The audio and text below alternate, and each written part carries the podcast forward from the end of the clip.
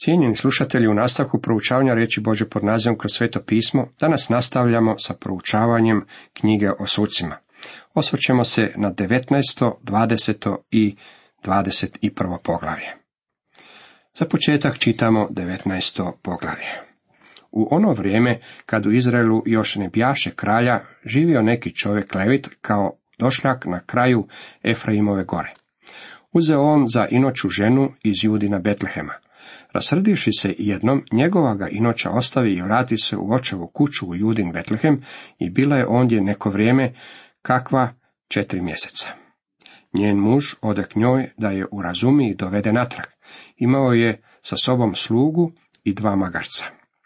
Dok je prilazio kući oca mlade žene, opazi ga tast i veselo mu iziđe u susret. Tast, otac mlade žene, zadrži ga tri dana kod sebe, te su jeli, pili i noćivali. Četvrtoga dana uraniše, Lević se spremao da ide, kad otac mlade žene reče zeto. Okrijepi se zalogajem kruha, pa onda idite. I tako sjedoše, te su obojica jeli i pili. A onda otac mlade žene reče čovjeku.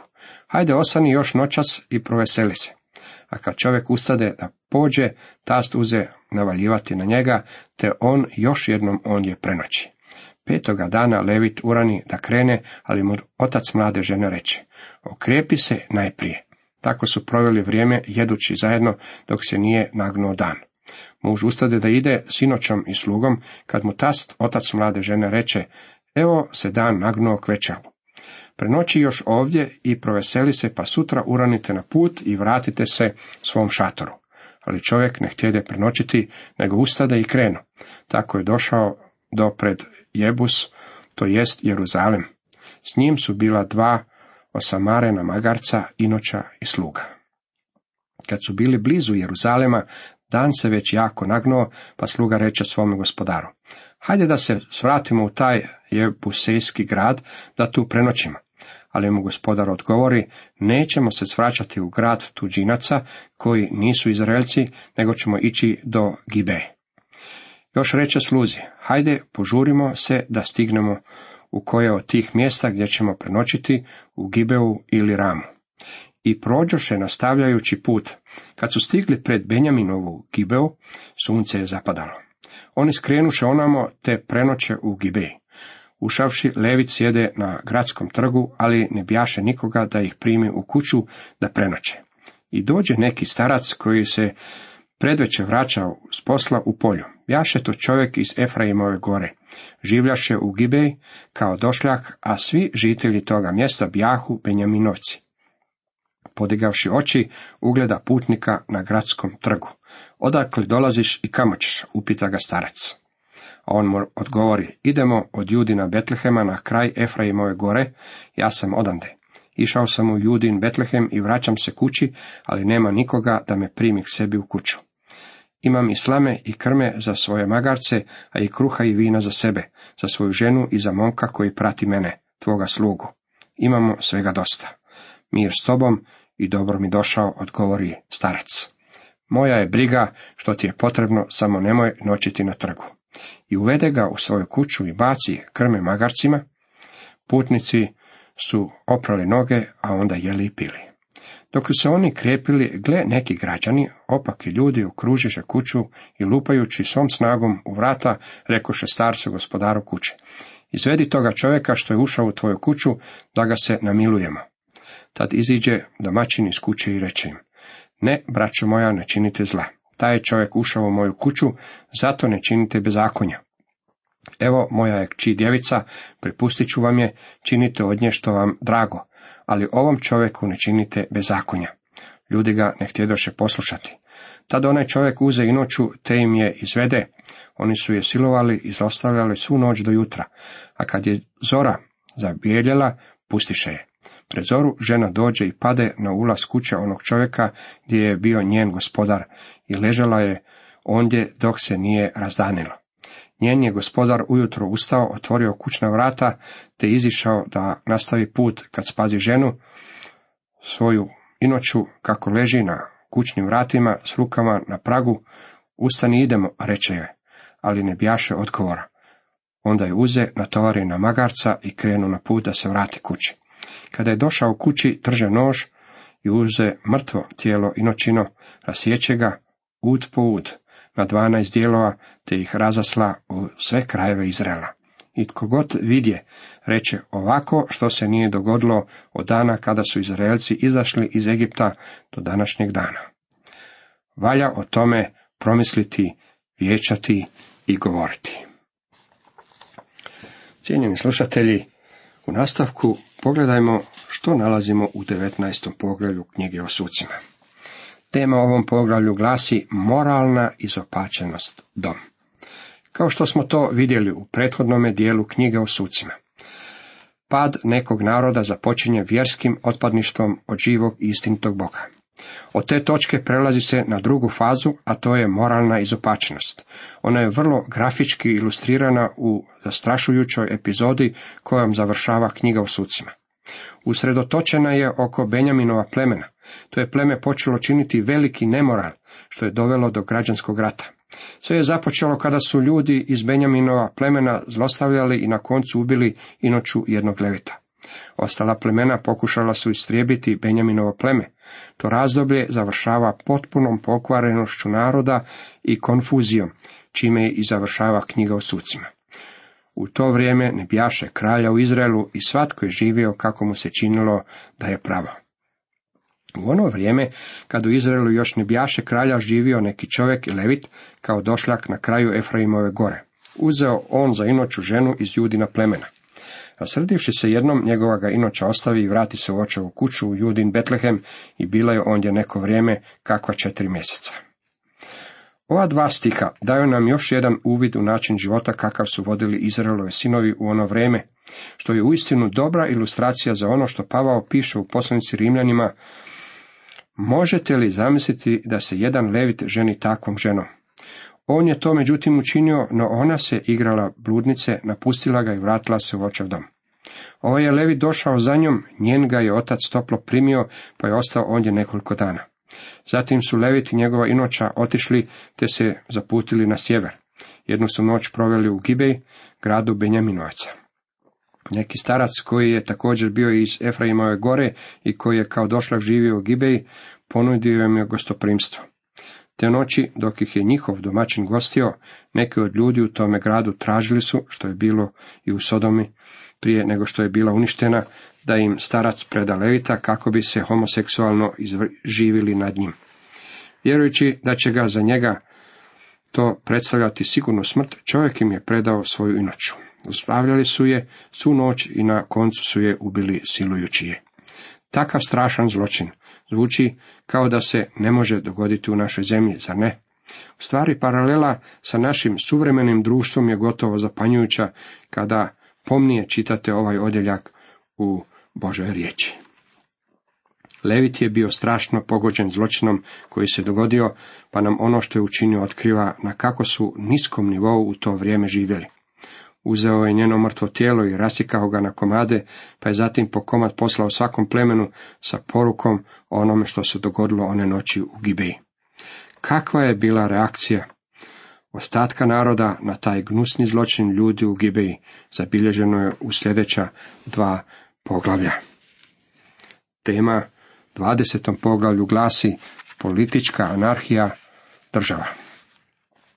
Nakon vjerskog otpadništva, a zatim i moralne izopačenosti, sljedeći korak u Izraelovom padu kao i u životu svakog naroda bila je politička anarhija. Vidimo to u posljednja dva poglavlja knjige o sucima. Kada su plemena primila po dio rasjećene žene sa porukom o onome što se dogodilo u Gibeji, usplemtjeli su gnjevom na Benjaminovce.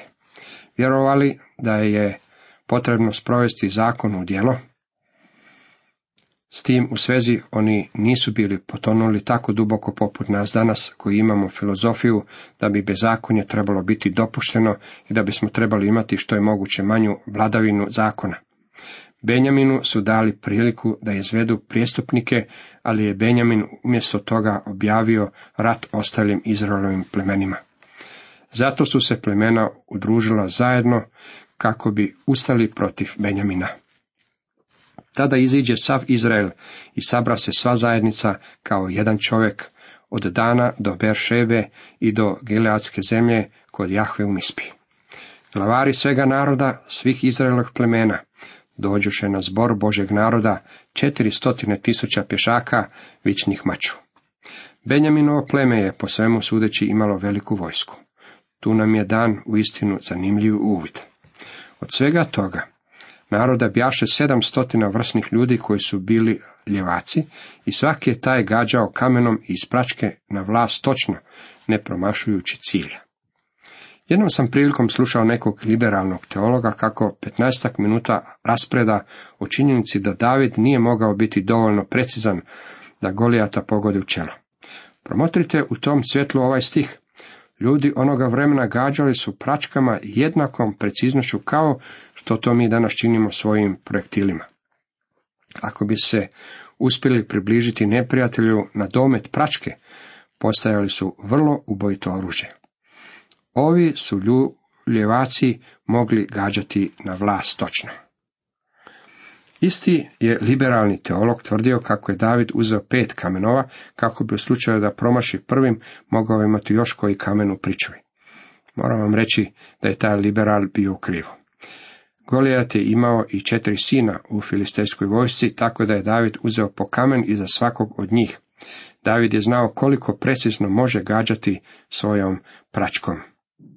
Benjaminovci su bili prevladani velikim brojem ratnika. U stvari Benjaminovo pleme bilo je gotovo uništeno. Čitamo dalje, i palo je Benjaminu osamnaest tisuća ljudi, sve samih vrsnih junaka. Preživjeli se okrenuše i pobjegoše u pustinju prema Rimonskoj stijeni. Sjekući po cestama, Izraelci pobiše još pet tisuća ljudi. A onda pognaše Benjamina do Gideoma i pobiše još dvije tisuće ljudi. Toga dana palo je Benjaminovaca dvadeset pet tisuća ljudi, vičnih maču, sve samih vrsnih junaka. Narod u Benjaminovom plemenu bio je osuđen zbog svoga krajnjeg nemorala. U istinu je bila velika tragedija što je toliki broj ljudi morao poginuti. Bilo je to omiljeno pleme. Benjamin je, sjećat će se, bio najmlađi sin staroga Jakova i ujedno njegov miljenik. Benjamin je bio onaj za kojeg je Juda bio voljan položiti svoj život. On je zauzimao mjesto odmah uz Judu. Nažalost, došlo je do krajnjeg nemorala u tome plemenu. Tako da je pleme ustalo protiv plemena i obitelj protiv obitelji. Što se tada dogodilo? Dovelo je to do političke anarhije. Prvo je nastalo vjersko otpadništvo u hramu, zatim je došlo do moralne izopačenosti u obitelji, a na koncu je nastala politička anarhija u državi. To su koraci kojima kroči bilo koji narod koji počinje kretati na dolje. Posljednje poglavlje u knjizi o sucima bavi se žalošću Izraela zbog gubitka jednog plemena i načinom na koji se narod pobrinuo za njegovu budućnost. Pomor Benjaminovaca natjeralo je narod da se suoči sa novim problemom. Bilo je uništeno gotovo cijelo Benjaminovo pleme, a gotovo se cijeli narod zavjetovao da svoje kćere neće davati za žene preostalim Benjaminovcima. Kako će se točno održati Benjaminovo pleme? Prije rata Izraelci su se zakleli još nešto. Rekli su da će svaki koji odbije doći u mispu i boriti se biti ubijen. Istragom je pronađeno da se nisu odazvali ljudi iz Jabeš Gileada, tako da je izišla zapovjed da 12.000 ljudi iz Izraela ode u Jabeš Gilead i onda pobije sve muškarce, oženi se njihovim ženama, a djevice neka dovedu u tabor u Šilo. Te su djevice zatim postale žene za preostalih četiri stotine Benjaminovaca. Našao se način i za preostale Benjaminovce da dobiju žene, te da se ponovno izgrade gradovi koji su bili uništeni borbama. Ovo razdoblje završava potpunom pokvarenošću naroda i krajnjom konfuzijom. Posljednjim stihom završava žalosna priča u knjizi o sucima. U to vrijeme ne bjaše kralja u Izraelu. Svatko je živio kako mu se činilo da je pravo. Danas, glavarima država bilo bi vrlo korisno proučiti knjigu o sucima. 1928. godine, kada je počela velika ekonomska depresija, pojavio se kratki urednički članak u ozbiljnom Wall Street žurnalu koji je išao nekako ovako. Ono što je Americi danas potrebno nisu vladine mjere, industrijska ekspanzija i zaštitne cijene pšenice. Amerikanci se moraju vratiti u vrijeme kada je djed pokupio momke u polju rano srijedom popodne kako bi došli do kola u koja je baka već potrpala svu dječicu nakon što ih je okupala. Zatim su se odvezli na molitveni sastanak u malenu bijelu crkvu na raskržju puteva ispod velikih hrastova u kojoj su svi vjerovali Bibliji, pouzdavali se u Krista i ljubili jedni druge. Gdje su započeli svi naši problemi? S obzirom da je naš problem u većini slučajeva duhovan, on u stvari seže u crkvu. Crkva je zapala u otpadništvo od Boga. Nakon toga su se našli problemi usredotočili u obitelji u kojoj postoji problem sa drogom i generacijskim jazom. Problemi se sada sele u političke krugove, tako da sada imamo političku anarhiju. Ljudi govore, kad bismo barem mogli promijeniti ovo ili ono, ili kad bismo stavili na vlast ovu ili onu političku stranku, tada bi sve bilo u redu. Sve to je savršena glupost. Ono što je nama danas potrebno jest vratiti se našem duhovnom temelju. Božoj riječi. Isusu Kristu. Na tome smo mjestu iskrenuli s puta. A tu su i započeli naše nevolje. U knjizi o sucima vidjeli smo uznemiren činjenicom da se ništa nije promijenilo. Vidjeli smo filozofiju povijesti, ali se taj kotač povijesti još uvijek okreće. Mi danas nalazimo se usred političke anarhije. Neka nam se Bog smiluje. Cijenjeni slušatelji, toliko za danas.